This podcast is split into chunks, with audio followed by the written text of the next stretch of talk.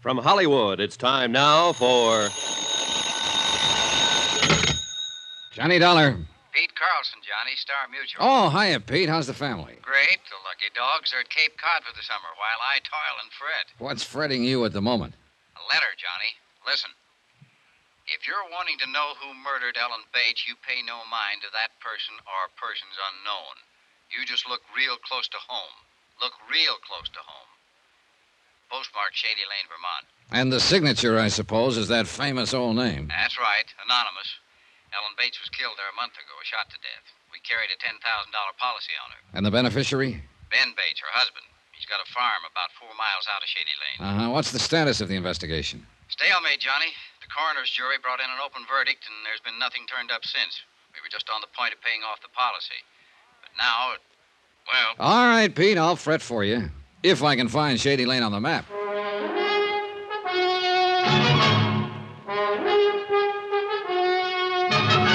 Tonight and every weekday night, Bob Bailey in the transcribed adventures of the man with the action packed expense account, America's fabulous freelance insurance investigator. Yours truly, Johnny Dollar.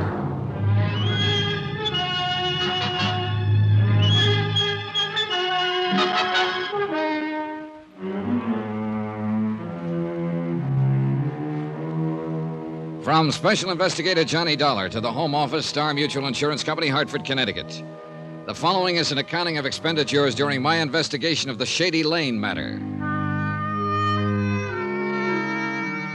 Item one, $36.70. Transportation and incidentals, Hartford to Shady Lane, a quiet little town of around a thousand population. Drowsy streets lined with white frame homes, picket fences, and flower bedded yards. A town with a well chosen name, built under the protecting shade of venerable elms and spreading maples. A country crossroads town with one of everything one inn, one restaurant, one garage, one general store, one barber shop, and one constable, a gaunt and lantern jawed, leather faced man of middle age named Jed Bramler. Yeah, it's a fact, Mr. Dollar. Lived here all my life. First time I've ever seen it this hot. Yeah, it's warm, all right. Eh, For this time of year, at least. Weather's changing. World, too. Everything's changing. Except human nature. Mm, that, too, maybe. Take this killing. Don't rightly know how to go about dealing with it. Well, maybe we can figure out something between us. This the bullet that killed her? Yeah, that's the one. It's an odd size and shape. Hand poured. Say it's hand poured. It's for an old fashioned squirrel rifle. Smooth bore, single shot. I see. And I reckon that's about all I can give you in the way of facts, or clues, I guess you call them. Oh, facts will do. All right. Ellen Bates was a fine woman, had a hard life. She was married, no children, she was alive. Now she's dead. Cause of death, a bullet in the heart. Them's all facts, Mr. Dollar. How did it happen? Don't rightly know. Want no witnesses. Could have been an accident, even. What do you mean, an accident? Well, one of them hunters from the city, them through here regular, confounded idiots, shoot at anything that moves. Well, surely not a, a human being sitting in her own living room. They might have. Never can tell, crazy as they are. Shot a goat belonged to Het Wilmer last fall. Caught 'em with it, tied on their bumper. Said it was a mountain sheep. Yes, but. they- yes, might have done it unintentional. Then got scared and run out. Yes, possibly. Except for one of those facts Which fact? this bullet. Hunters from the city don't use old fashioned squirrel rifles, Mr. Bramler. Hmm? Well, I said it could have been accidental. Didn't say it was, though. I, uh, I reckon somebody meant to kill her. Oh, I don't think there's much doubt of that. There ain't. Wish there was. Might not feel so danged worthless then. What do you mean? Ellen Bates was a fine woman. Hate to think of somebody killing her and getting clean away with it. Then let's make sure they don't get away with it. Got nothing to go on, Mr. Dollar. Not one lonesome thing. What about a possible motive? Haven't turned up a single one. Did she have any enemies? Everybody that knew her loved her. What about this bullet? Did you have a ballistics check made? Yeah. Sent it clear to New York. They come up with anything? Six page report. Yes, got it here somewhere. You can look at it if you want to. No, no, no need to. Uh, what was their conclusion? Same as mine. Fired from an old fashioned squirrel rifle. Know anybody around here who might own a gun like that? Yeah. But near anybody in the township. Must be three, four hundred of them rifles around. Keepsakes. Handed down. Family souvenirs. Then that's one dead end. Couldn't be much deader. It's like I told you. Ain't no clues at all. At least none to speak of. Woman without an enemy in the world, sitting in front of her window, shot fired from outside the house, woman's dead. Them's the facts. And all the facts. No, not quite all. Eh? What do you mean? People. Persons are facts, you know, and their relations with other persons are facts. Facts that we can check on. Already told you, Mr. Dollar, Ellen Bates didn't have no enemies. The person who killed her wasn't exactly a friend, Known enemies, I mean. but she had contacts and relations with other persons, and one of them, known or unknown, was her enemy. Maybe an accidental enemy with a motive in the capacity for murder. what do you mean by accidental? Maybe Mrs. Bates saw something from that window of hers, something that made her dangerous to someone else. Maybe she didn't even know she'd made an enemy. Yeah, might be. Or maybe it's just a matter of her death benefiting somebody, somebody who otherwise wouldn't be her enemy. Mm-hmm. It thought of that, of course, but it don't lead nowhere. It might. I've got a letter here, Mr. Bramler. I wish you'd take a look at it. All right. It arrived yesterday at the home office of my client in Hartford. It was mailed here in Shady Lane. Nightfall. And close to home. Look real close to home. Hmm. Not signed, eh? No, not signed. Any idea who might have sent it? Yeah, somebody with a lot of vinegar in their blood. No, don't know. It's a fact. Wouldn't count too much on it if I was you. What do you mean? Well, like you just said, a matter of her death benefiting somebody. So? With that insurance policy like it is, the person that'd benefit most would be her husband, Ben Bates. Forget him. Why? Like you said, motive and capacity. Even if money was motive enough for Ben, he just hasn't got the capacity for murder. Forget him. Is Ben Bates a good friend of yours, Mr. Bramler? Since we were boys together. I see. Mm-hmm. Maybe you only think you see. I ain't making allowances for him. Just know him, that's all. Maybe I'd better meet him. All right. Farm's just out of town a ways. I'll drive you out there if you want. Oh, I'd appreciate that. Uh, only one thing, though. You, uh, you've got an expense account of some kind, ain't you? Sure, that's right. Why? Well, we're not exactly poor folks up here, but we ain't rich neither. And the township is kind of frugal with their money. I see. Going to have to charge you for the car expense if it's uh, all right with you. Oh, sure, that sounds fine. Yeah, well then. Uh, maybe we could make a couple of other calls on the way. Who'd you want to see? Well, mostly I'd like to talk to the coroner here and. you, uh, you already have. Huh?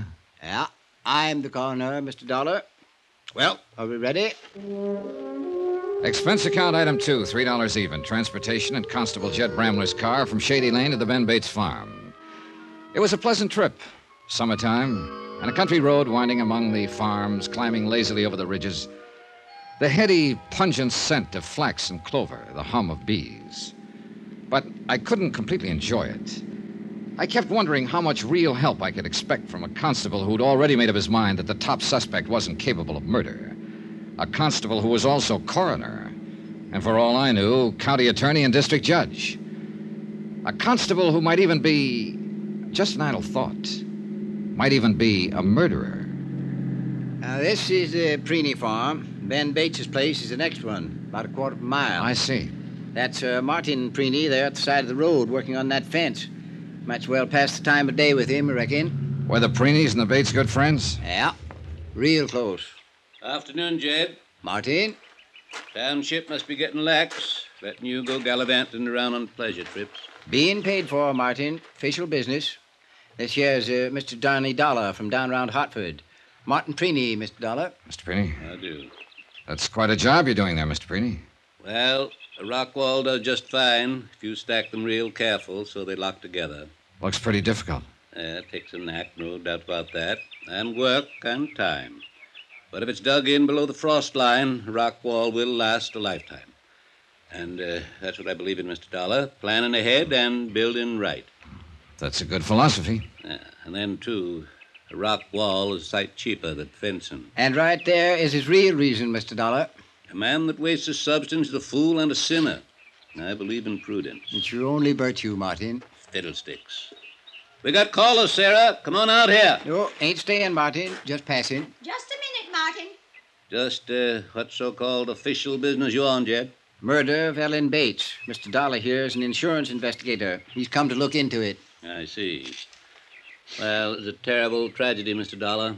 Sad thing for the whole township, especially for Sarah and me. Yes, I imagine so. Yeah, they've been good neighbors, fine people, folks a body'd be proud to know. So I understand. Couldn't help feeling sorry for him. Just didn't seem to get ahead in spite of Ben being a good hard worker and all. And then this, on top of all the other trouble he'd had.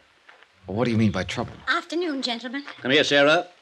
Want you to meet a friend of Jed's, Mr. Johnny Dollar, my wife Sarah. Mrs. I Rennie? Mr. Dollar comes from Hartford. Hartford. Then he's here for.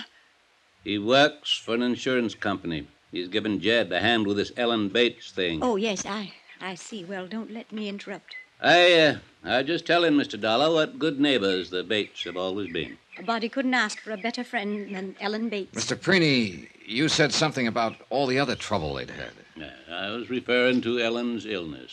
Why, after that operation last year, she was pertinently an invalid, you might say. Yeah, Ben had to wait on her hand and foot, along with doing for the house and running the farm. Huh, a lot of time he spent taking care of her. Now, Sarah, Not half as much time as he spent hanging around that girl.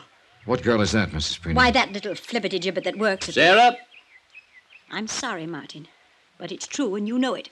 Uh, Mr. Dollar, I'm afraid my wife is just repeating gossip she's heard. Ben Bates is a fine young man. Any story to the contrary, idle rumors, nothing more. Well, sometimes the best way to stop an idle rumor is to check into it. If you'd care to tell me who she I is. know the girl, Mr. Dollar. Her name is Millie Wells. She's a waitress at the Shady Lane Cafe. I'd like to talk to her. You can when we get back to town. Well, folks, reckon we'd better be getting on. Hey, Mr. Uh, Dollar, Ellen Bates was a fine woman. Whoever it was killed her. I hope you get him. I believe we will. Oh, and by the way, Mrs. Preeny, the company was very grateful for your letter. My letter. I mean, how did you know Oh, it I was. didn't know. I was just guessing. Oh. Nice to have met both of you. See you again.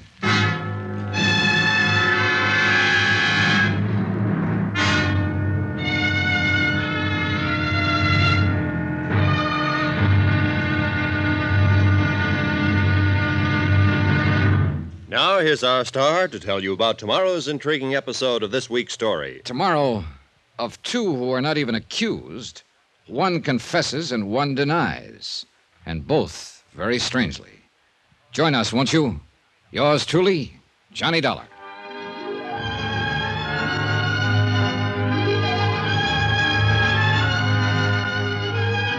Yours truly, Johnny Dollar, starring Bob Bailey, is transcribed in Hollywood, written by Les Crutchfield. It is produced and directed by Jack Johnstone. Be sure to join us tomorrow night, same time and station, for the next exciting episode of Yours truly, Johnny Dollar. Roy Rowan speaking.